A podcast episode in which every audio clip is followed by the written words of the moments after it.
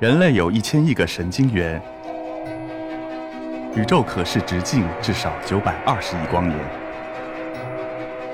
从无限小到无限大，在中科院 SELF 讲坛一起探索未知的世界。本节目由中科院 SELF 讲坛出品，喜马拉雅独家播出。大家好，我是饶伟，来自于中科院理化技术研究所。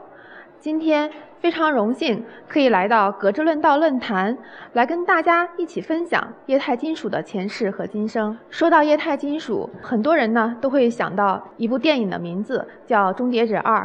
在这样的一部电影当中呢，构筑了一个液态金属机器人的形象。这样的一个机器人呢，它可以在固体和液体之间自由转换，可以穿墙破壁啊，甚至呢，它可以呃自由塑形，可以进行奔跑，甚至呢，在受到枪击之后，也可以很神奇的进行自我修复。这样的一个无所不能的机器人的形象呢，给我们带来了无数的遐想。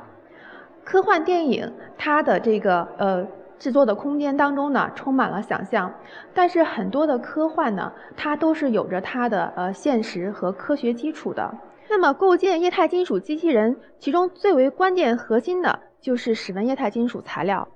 究竟什么是室温液态金属材料呢？从字面上理解，那么它的熔点要在室温附近，同时呢，它又要兼具流体和金属两种材料的特性。就像这个视频当中所展现的这样，它可以在电极的引导下实现一个呃这个肆意的流动，同时呢还可以构筑各种各样呃不同的一个形状。那么我们呃常见的室温液态金属呢有这么几种类型，一种呢就是呃金属汞，我们之前生活当中常用的这个水银温度计当中用到的材料就是汞，但是呢汞它有毒，并且呢很容易挥发。现在也已经被我们的国家全面禁用了。再有一类呢，就是钠钾合金。我在博士期间的主要的研究方向就是钠钾合金。当时在做实验的时候啊，就手边是肯定要常备着一台灭火器的。为什么呢？因为钠钾合金它的化学性质实在是太活泼了，非常容易就是产生燃烧或者是爆炸，所以啊，它的这个使用也是非常不方便的。再有一类呢，就是金属铯。铯呢，它的熔点很低。目前呢，原子钟当中用到的材料就是铯材料，但是铯它具有很强的放射性，所以说从安全性的角度上来说，这三类室温液态金属材料都不太适合我们在日常的生活当中对它进行操控和利用。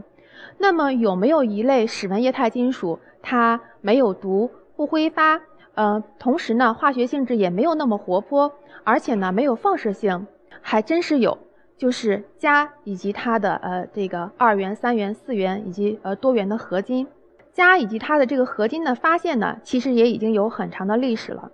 最早呢，这样的一类材料主要是利用在散热的领域，利用它高导热的这样的一个特点，我们可以把这个高功率呃密度所产生的热从一个地方转移到另外一个地方，实现一个有效的散热。那么，在两千零二年，我们团队呢也是在国际上首次提出了基于室温加级液态金属的芯片冷却技术。左边这个视频当中所展示的就是基于加级液态金属为曙光计算机所专门定制的散热系统。经过十几年的发展呢，这个目前的液态金属散热在 LED 灯、在激光器等等领域里面都开始发挥了它相应的作用。那么近期呢，我们也这个利用这个液态金属散热系统，给无人机定制了一个特殊的一个散热系统。这样的一个无人机，由于它加载了高功率密度的激光器，所以对它的这个散热的要求是非常高的。利用液态金属散热以及相应的热界面材料，就很好的可以解决它的这样的一个散热的瓶颈问题。对于科学工作者来说，要想实现从液态金属散热到液态金金属机器人的构筑，也是一个逐步探知、逐步探索的一个过程。在一个很偶然的一个实验当中，我们嗯把这个液态金属、电解质、电极这三个基本的要素集合在一起。那么当时呢是在做一个利用液态金属神经修复的工作。当把这三个要素集合在一起的时候呢，我们发现液态金属它可以在电极的引导下实现一个定向的运动。那么这样的一个很神奇的发现呢，可以说开启了液态金属机器人新世界的呃新世界的大门。那么，我们把这三个要素从这个机体当中转移到一个开放的玻璃器皿当中，我们就可以看到这样的一个液态金属二维的薄膜，它可以在很短的时间之内，作为一个这个三维的一个液态金属液滴，实现了一个比表面积一千倍范围内的一个变化。那么更进一步的，我们希望说，那么这种可逆的一个大尺度的变形，它能否实现呢？呃，答案也是肯定的。通过呃调整液态金属液滴表面的氧化层，通过它的添加和去除，我们在电场和化学场的协同作用下面，就可以实现这样的一个可逆变形的现象。那么除了变形之外呢，呃，液态金属它肯定要是可以实现一个定向的运动。在电场的引导下，它可以很听话的从呃空间的一端，然后穿过比自身直径小十数倍的这样的一个狭窄的细缝，然后运动到这个空间的另外一端。那么在遇到这样的一个斜坡的时候呢，它也可以很努力的这个像毛毛虫一样，然后再努力的实现一个逆重力攀爬的这样的一个结果。那么在这样的一组实验当中呢，我们还实现了一个自由塑形的一个效应。普通的液态金属液滴，它可能更习惯于以三维液滴的形状呃呈现。我们通过调控它的基底，可以轻松的得到液态金属线、三角形的液态金属以及正方体的液态金属等等。当然，更多很复杂的形状也可以很轻松的得到。那么我们刚刚展示的都是液态金属呃在这个电场调控下面的一系列的行为。那么嗯。其他的这些外场有没有可能对液态金属产生影响呢？嗯，答案也是肯定的。这里展示的就是液态金属，它在磁场的调控下，然后不停的合并，然后并且逆重力攀爬的这样的一个过程。我们传统认知当中的这个磁铁。基本上固化之后呢，就不可以再进行这个变形。但是液态金属磁性材料，它不但可以进行变形，还可以进行这个极性的重构。那么实现了这样的一个柔性呃顺磁性材料的一个新的应用的可能性。呃，除了磁场之外呢，那么呃温度场就是呃热场也可以对液态金属呃产生一定的这样的一个调控。这里展示的就是呃利用近红外激光对液态金属复合材料进行一个自主呃调控的一个过程。那么复合材料构筑的这样的一个章鱼呢，它可以在这个激光器的作用下指哪儿它就动哪儿，甚至温度比较高的时候呢，还可以流出呃几滴章鱼的眼泪。此外呢，它还可以进行翻转。还可以像毛毛虫一样进行一个伸缩的一个前进。那么再往前，我们呃就希望说能够构筑更加呃复杂，甚至是更加智能化的液态金属机器人。提到智能化，那么有一类机器人就是类生物体的机器人。它最基本的一个特征呢，就是它可以在没有任何外场的驱动下实现一个自主的运动。液态金属机器人可不可以实现呢？那么说到这儿呢，就不得不提到我们就是又一个很偶然的一个实验发现。当时在实验过程当中呢，就是我们的同学就是希望找到一个东西去波动一下这个液态金属液滴，把它从一个地方移动到另外一个地方。当时手边并没有什么趁手的工具，所以呢，他就随手的撕了一张铝箔，然后去波动了一下这个液滴。没想到是这个液滴它吃下了铝箔，同时呢，在电解质溶液当中实现了。呃，没有任何外场驱动的一个自主的这样的一个旋转运动，长达一个多小时。那么在各种形状的这样的一个沟槽当中呢，它也可以进行一个轻松的运动。这样的一个发现呢，可以说是液态金属机器人发现史上的一个分水岭的事件。世界上相关的学术媒体都对这一现象做了一个相应的报道。那么，呃，再往前进化啊，这个类生物体的这个机器人，它还有一个很重要的特征，就是它一般呢是固液组合式的，就像我们人一般是由坚硬的骨骼和柔软的这个肌肉所组成的。液态金属机器人有没有可能去实现这种自驱动的这种固液组合型的这种机器呢？那么说到这儿呢，又不得不提到我们的另外一个很偶然的发现。在刚刚的这个自驱动机器人发现的过程当中呢，呃，我们的同学是用到了这个铝箔，可以说这一次呢，我们的同学找到了一个相对比较靠谱的工具，就是铜丝。当他把这个铜丝插入到吞了铝的液态金属液滴之后呢，这个液滴很迅速的把铜丝给吃了进去，并且呢，它可以做这种自激震荡的这样的一个一个行为模式。它震荡的这个振幅和频率呢，我们通过外加一根呃这个不锈钢针，还可以对它进行调控。我们知道，这个生命最基本的一个特征呢，是具有这个节律性和周期性，就像我们人不停跳动的这个心脏一样。那么现在这个液态金属的这样的一个类生物体的这个机器人，它也可以实现这样的功能。这样的一个效应呢，就让我们对液态金属机器人有了更多的一些思考。那么，呃，这个类生物体机器人呢，它还有一个基本的效应，就是包吞效应。那么液态金属机器人可不可以实现这样的一个功能呢？通过这个视频，我们可以看到液态金属，它可以很轻松的把表面附着的一层铜颗粒，就是吞入体内，实现了一个包吞的这样的一个效应。说到类生物，我们知道自然界还有一类就是很神奇的这个生物体，它呢可以通过变色，然后把自己和周围的环境，然后就是伪装成一体，然后从而进行隐身。液态金属呢？它一直是以这种银白色的这个金属光泽来示人的，它有没有可能就是变成各种各样的颜色呢？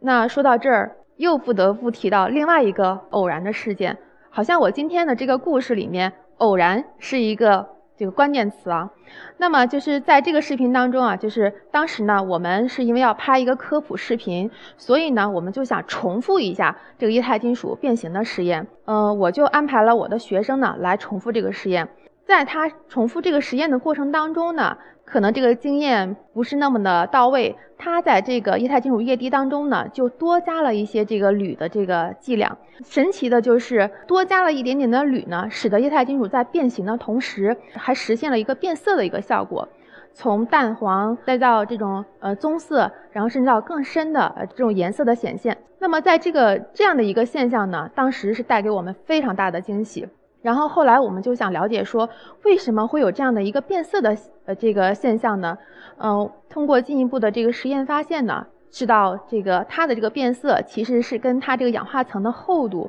有着非常紧密的关系。氧化层改变了光路的影响。那么掌控了这样的一个基本原理之后呢，我们就对它的呃氧化层的厚度进行了一个精密的调控。嗯，所以呢，这里我们可以看到它可以实现。黄色的液态金属、黑色的液态金属，甚至是这个五颜六色、彩虹色的液态金属，就是通过以上的介绍，大家就是可以发现，目前这个液态金属它可以在就是各种外场、电磁呃，甚至是声光热、化学等等场的控制下来实现各种各样的一个功能。那么进化到现在呢，它可以这个能跑会跳，能走会吃。我们知道，这个生命体的进化呢，是一个非常有意思的过程。像这个我们这个人类的产生，也是从单细胞到多细胞，从水生动物再到陆生动物。那目前人类人类的进化呢，也是经历了这个五亿多年的这个光景。液态金属机器人从它的这个最早这个电控机器人的产生到目前呢，也不过是这个短短的五年光景。那么在未来，就是有没有可能会产生突破碳基生命的金属基生命，就像《终结者二》电影当中的那个液态金属机器人一样，可以呃自我变形，然后自我修复，具有思维，呃具有运动能力等等。我们嗯认为说还是有这种可能性的。在我们团队这个发表液态金属机器人相关的研究之前呢，国际上进行液态金属研究的团队呢，可以说是屈指可数。那么现在呢，就是很多不同学科的这个研究者都涌入到了液态金属研究领域。我们相信啊，这种多学科的交叉、多学科的交融，肯定会赋予液态金属机器人呃更多新的生命。那么呃，在我们的实际生活当中，除了散热，液态金属它还可以有哪些神奇的应用呢？那让我们来看一下。嗯，那么说到这儿，我又不得不再次重提一下偶然。对，因为在我们做实验的过程当中啊，就是很多次，就是无意当中会把这个液态金属液滴滴落在桌面上，或者是这个采集数据的这个电脑屏幕上。那么大家可能很习惯性的一个动作，就是去轻轻的涂抹这样的一个液态金属。那么随着你的涂抹呢，呃，就是很多情况下你会得到一个连续的一个金属线。所以我们就想到说，那能不能用它来就是制制作呃电子电路呢？我们知道这个传统的这个电子电路的制作，它是非常繁琐的，需要这个薄膜沉积、刻蚀等等，还需要很多复杂仪器的呃帮助。那么液态金属电子电路的制作过程呢是非常简单的，就像这个视频当中所展示的这样，嗯，它直接可以把液态金属墨水打印在基底上，一步成型，就是无需要，就是不需要任何外部的一些辅助。那么它可以用来构筑各种柔性的一些电路。那么这里呢，我展示了液态金属印刷电子，它在方方面面的一个应用。它可以在这个智能空间、在人机交互、在柔性的电子屏、在我们的这个即学即用的教育学领域，甚至是在未来的这个物联网领域，都可以发挥它神奇的作用。